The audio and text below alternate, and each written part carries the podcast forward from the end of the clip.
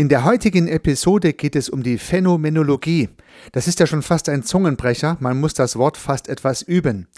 Aber dieses sehr theoretische Konstrukt von Edmund Husserl, welches Luhmann aufgreift und zitiert, wird im Weiteren sehr praktisch handhabbar. In dieser Episode werden wir super praktische Methoden herausarbeiten, die einen Nutzen der Phänomenologie im praktischen Arbeiten und Wirken ermöglichen.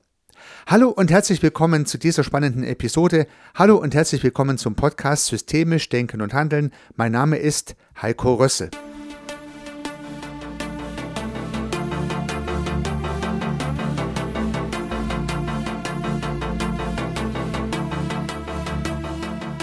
Heute soll es also um die Phänomenologie gehen, die Niklas Luhmann im Kontext seiner Systemtheorie aufgreift und verwendet. Ich möchte einige Passagen aus seinem Buch Einführung in die Systemtheorie verwenden und dann schnell den Bereich der abstrakten Theorie verlassen und in die praktische Nutzung gehen. Aber zunächst ins Buch und ein erstes Zitat von Niklas Luhmann auf Seite 81. Dort schreibt Luhmann Husserls Einsicht war, dass Bewusstseinsoperationen nur stattfinden können, wenn sie sich mit Phänomenen befassen, also ein Phänomen intendieren, was immer, dies ist eine andere Frage, die Außenwelt sein mag. Mit anderen Worten kann es ein beliebiges Phänomen sein, aber es muss immer ein Phänomen sein, über welches wir nachdenken. Unsere Bewusstseinsprozesse drehen sich im wahrsten Sinne des Wortes um ein Phänomen. Und dieses Phänomen kann eine ganz konkrete Sache sein. Also wenn wir beispielsweise Hunger haben, dann denken wir übers Essen nach. Haben wir Durst, dann denken wir übers Trinken nach. Sind wir mit einem Projekt beschäftigt, dann ist das Projekt der Inhalt unserer Gedanken. Haben wir ein Problem, dann wird es das Problem sein und so weiter und so fort.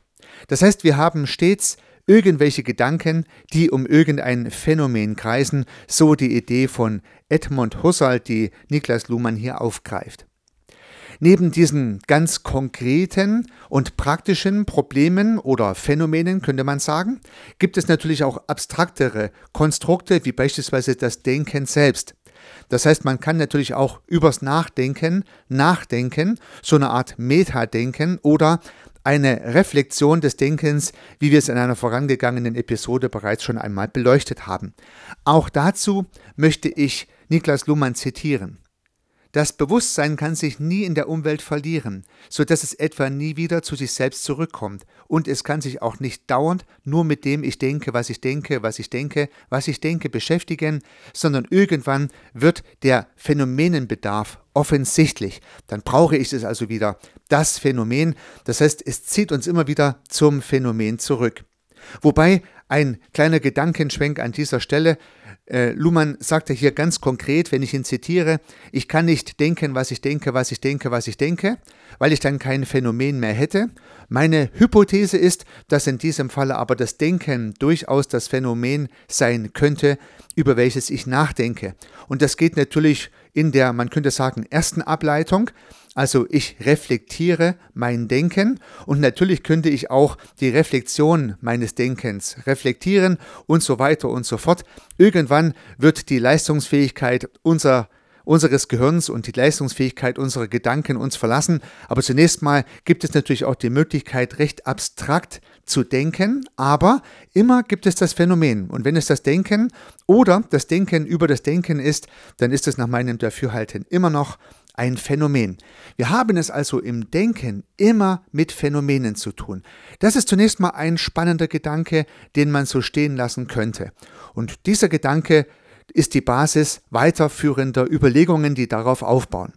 Also zunächst mal zusammengefasst bis an dieser Stelle, wenn unsere Bewusstseinsprozesse irgendetwas tun, dann denken sie über ein Phänomen nach. Wie gesagt, gedankliches Bild könnte sein, die Gedanken kreisen um das Phänomen.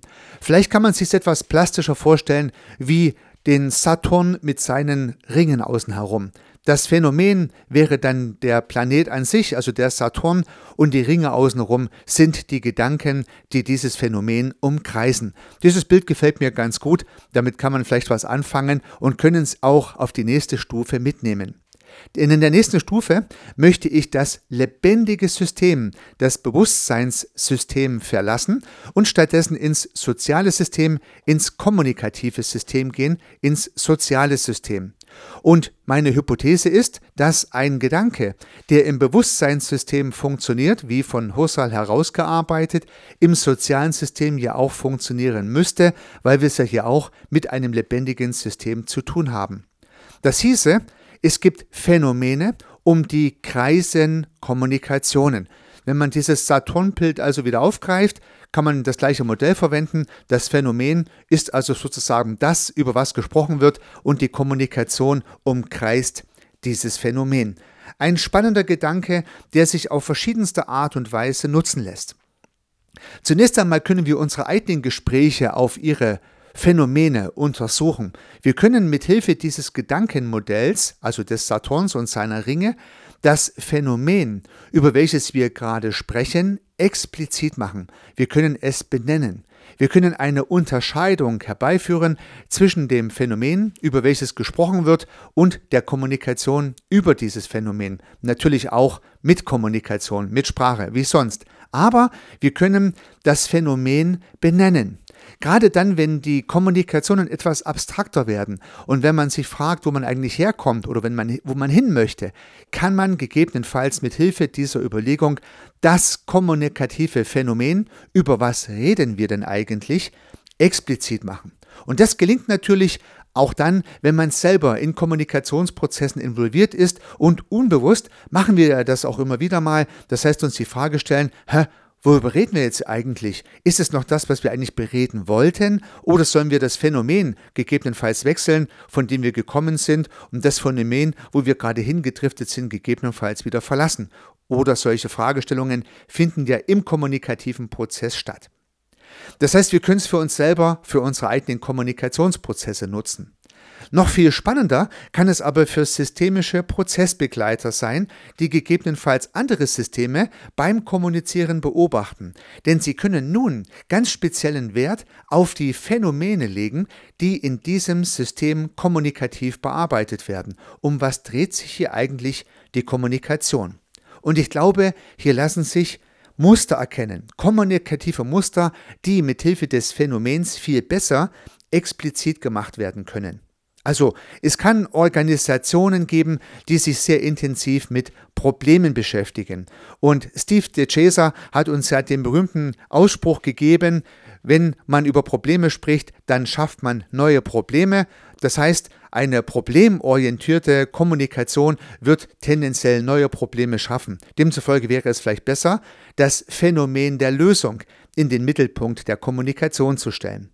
Man könnte auch über Haare sprechen, anstatt über die Suppe oder nur über die Suppe und nicht über die Haare drin, um dieses Beispiel etwas weiterzutragen.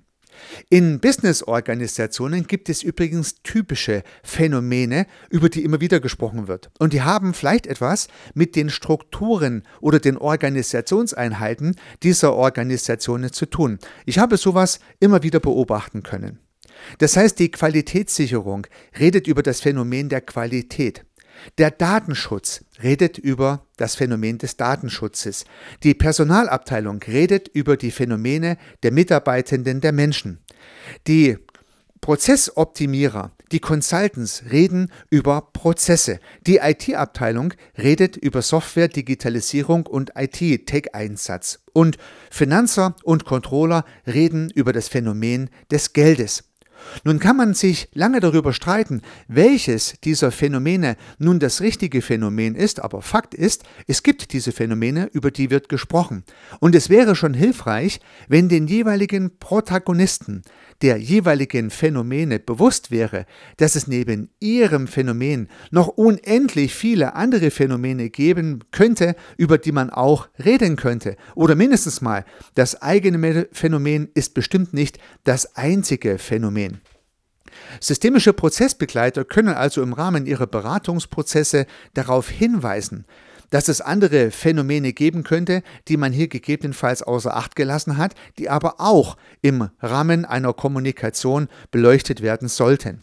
Ich habe beispielsweise bei typischen Projekt-Setups eine Checkliste erarbeitet, die meinen Organisationen helfen, alle Phänomene zu berücksichtigen oder sagen wir mal mehr der notwendigen Phänomene zu berücksichtigen, als man üblicherweise berücksichtigt. Ich habe dazu, wie gesagt, immer wieder die Fragestellung in den Raum gestellt, haben wir auch darüber gesprochen, haben wir auch darüber gesprochen, warum reden wir eigentlich nur darüber? Und so haben wir die Chance, mehr als nur ein Phänomen zu beleuchten, wenn wir beispielsweise ein Projektsetup durchführen. Und das führt natürlich im Ergebnis dazu, dass die Projekte vollständiger aufgestellt sind und von vornherein an mehr, wenn auch sicherlich nicht an alle Belange gedacht wird alle Phänomene zu berücksichtigen dürfte unmöglich sein, aber nur ein Phänomen ist wahrscheinlich immer auch zu wenig. Ich möchte daher noch ein sehr konkretes, sehr praktisches Beispiel meiner ganz konkreten Arbeit, und zwar der Strategiearbeit, als Ergänzung dieser phänomenologischen Betrachtung einbauen. Ich habe viele Organisationen kennengelernt, die sich mit Strategien beschäftigen, mit Visionen beschäftigen, mit Leitbildern und Werten beschäftigen. Und hier geht es natürlich auch darum, diese Phänomene in den Mittelpunkt der Kommunikation zu stellen. Es gibt beispielsweise Strategie-Workshops, in denen über die Vision und das Leitbild kommuniziert wird. Das Phänomen ist in diesem Falle die Vision oder das Leitbild. Man spricht darüber. Im Rahmen dieser Workshops findet auch eine umfangreiche anschlussfähige Kommunikation statt. Das heißt, die Saturnringe der Kommunikation kreisen fleißig ums Phänomen, beispielsweise der Vision und des Leitbildes herum. Und dann schreibt man die Vision oder das Leitbild nieder, macht eine PowerPoint daraus, macht ein Poster daraus und äh, dokumentiert das Ganze angemessen. Nun, wenn dieser Vorgang der intensiven Kommunikation über dieses Phänomen abgeschlossen ist, dann konnte ich häufig beobachten, dass dieses Phänomen im weiteren Tagesgeschäft nicht mehr groß auf die Agenda kam. Das heißt, wenn man am Donnerstag und Freitag diesen Workshop hatte und das Phänomen der Vision ausführlich bearbeitet hat, dann konnte es gut passieren, dass am kommenden Montag dieses Phänomen nicht mehr in Kommunikation kam, weil andere Phänomene die Rolle des Phänomens übernommen haben. Das heißt, das Daily Business holt einen schnell wieder ein und man redet wieder über das, was gesprochen werden muss am kommenden Montag. Systemtheoretisch führt das dazu, dass die Vision und das Leitbild schnell wieder kommunikativ vergessen werden, im Gedächtnis des sozialen Systems in der Kommunikation verloren gehen. Wenn nicht darüber gesprochen wird, dann kann man sich bald nicht mehr daran erinnern, dass es da was gegeben hat. Irgendwann ist auch der schöne Workshop vergessen und die ganze Arbeit war eigentlich umsonst. Ich habe also immer wieder feststellen können, dass es praktisch hilfreich und vielleicht auch notwendig ist, Kommunikationsprozesse zu initiieren, die die Chance haben auf Anschlussfähigkeit und zwar nicht nur im Rahmen des Workshops, sondern auch danach. In meiner Strategiearbeit habe ich festgestellt, dass das sehr viel besser mit Produkten, Angeboten oder etwas allgemeiner mit dem Produktportfolio funktioniert. Das heißt, ich habe das Phänomen des Produktportfolios in den Mittelpunkt gestellt, wenn ich die Aufgabe hatte, neue Strategien für ein Unternehmen oder für eine Organisation zu erarbeiten. Ich habe beispielsweise das Phänomen des Produktes adressiert, die Mitarbeitenden haben mal zusammengetragen, was heute die Angebote sind und was zukünftig die Angebote sein sollten. Das heißt, das Produktportfolio im Ist, das Produktportfolio im Soll und die notwendigen Veränderungen, um vom Ist zum Soll zu kommen, waren dann der Inhalt der strategischen Kommunikation.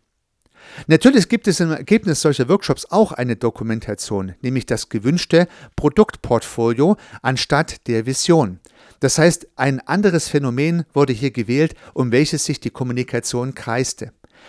Diese Art und Weise der Herangehensweise hat aber einen entscheidenden Vorteil.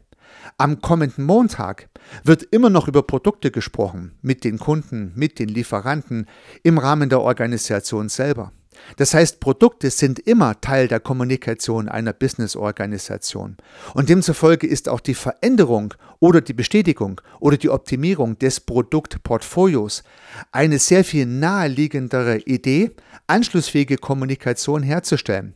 Und so ist die Wahrscheinlichkeit, dass die Gedanken des Strategieworkshops von Donnerstag und Freitag der Vorwoche am Montag, Dienstag und Mittwoch der Folgewoche aufgegriffen werden, viel höher, wenn man ein Phänomen wählt, welches in der alltäglichen Kommunikation vorkommt, in dem Fall beispielsweise die Kommunikation über Produkte, Angebote und Lösungen.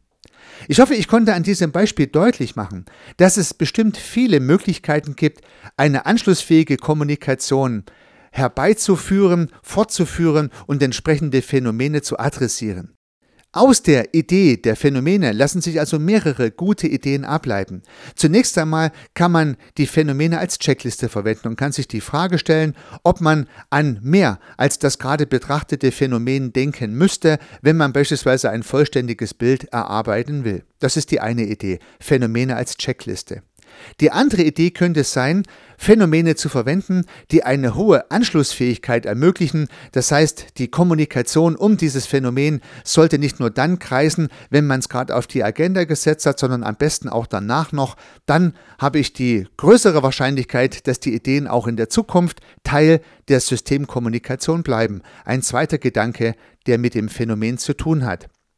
Und einen noch weiterführenden Gedanken möchte ich gern anschließen und auch der hat was mit Überlegungen von Luhmann zu tun. Denn Luhmann war ja Soziologe und hat sich bemüht, diese Ideen auch in die Soziologie äh, zu transportieren. Das heißt also in die Frage beispielsweise, wie Gesellschaften funktionieren. Und so können Soziologen natürlich Gesellschaften beobachten und können sich anschauen, über welche Phänomene in der Gesellschaft gerade besonders intensiv diskutiert wird. Diesen Gedanke finde ich toll, weil wir können die Übung mal für uns selbst durchführen, können uns die Frage stellen, was ist gerade der letzte Schrei was ist gerade das heiße Thema? Was ist gerade die Sau, die durchs Dorf getrieben wird? Über was redet man gerade in den sozialen Medien, in der Gesellschaft? Was ist gerade in Kommunikation? Wenn man die Luhmannschen Gedanken aufgreift, über welches Phänomen wird gerade sehr intensiv diskutiert? Und wenn man dieses Phänomen oder diese Phänomene, sind ja immer mehrere, mal identifiziert hat, dann kann man vielleicht mal ein halbes Jahr zurückgehen und kann sich überlegen, über welche Phänomene wurde da diskutiert. Und vielleicht nochmal ein Jahr zurückgehen oder zwei oder drei. Welche Phänomene waren da besonders prägnant, die die Gesellschaft in Atem gehalten haben?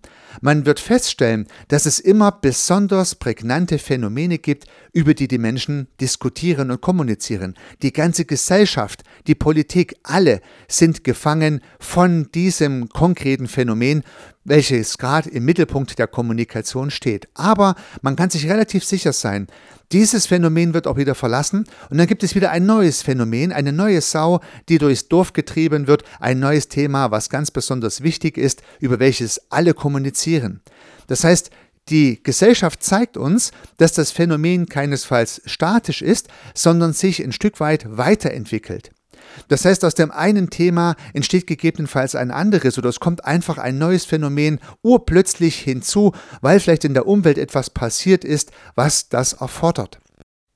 Das heißt, es gibt nicht nur einen Saturn, sondern mehrere Saturne mit jeweiligen Ringen außenrum und das Ganze entwickelt sich auch noch dynamisch fort. Das heißt, die eine Kommunikation, der eine Saturnring schließt sich dann an den anderen Saturn an und dreht sich dort weiter und so kann man sich einen ganzen Kosmos aus Phänomenen mit entsprechenden Kommunikationsprozessen außenrum vorstellen und kann mit Hilfe der Explizitmachung der Phänomene sehr gut beobachten, um was dreht sich hier eigentlich kommunikativ in der Gesellschaft, in der Organisation, im Team, in der Familie und in letzter Konsequenz, und da kommt die Idee her, in unseren Gedanken. Bei dieser Übung wünsche ich dir sehr viel Erfolg, bleibt interessiert und neugierig, dein Heiko.